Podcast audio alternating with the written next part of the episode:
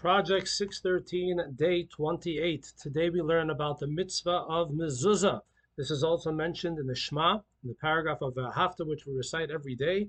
In both paragraphs, it states, Uchsavta, ma mezuzah, beisecha, bisharacha, you shall write them upon the doorpost of your house and upon your gates.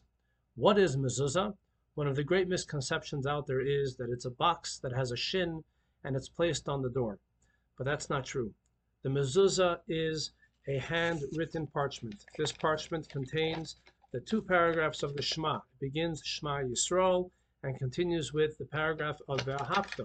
They are handwritten, uh, inscribed with a quill and special ink on parchment that comes from the hide of a kosher animal. And uh, every single letter, every single word has to be perfect.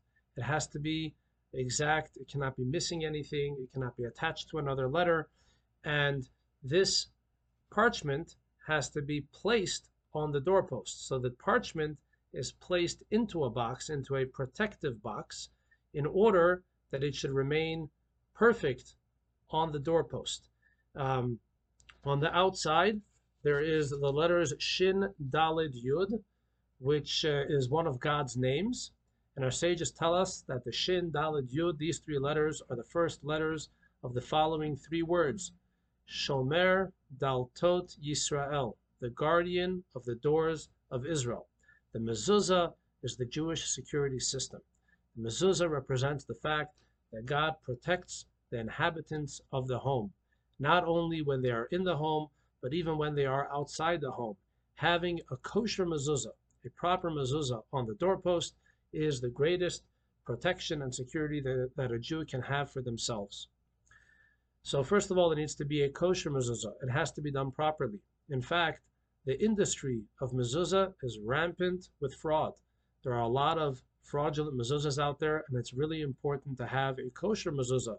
Um, so that's number one. Number two, it's also important to realize that we need to have a mezuzah on all the doorposts of our home. Besides for a restroom and the like, every doorpost of the home should have a mezuzah. It is placed on the right side, on the right doorpost, on the, bot on the, on the top third, the bottom of the top third of the doorposts, on the right side. The purpose of the mezuzah, in addition to being a representation of God's protection for everyone in the home, it's also a reminder to us. Every time we walk into our home, walk out of our home, we should remember that God is watching us, and that our behavior should reflect that reality, that we are always standing in front of God, and we have a commitment to God. And um, the main thing is that we should have kosher mezuzahs on all the doors of our home, and we should be protected and live a life the way God wants us to.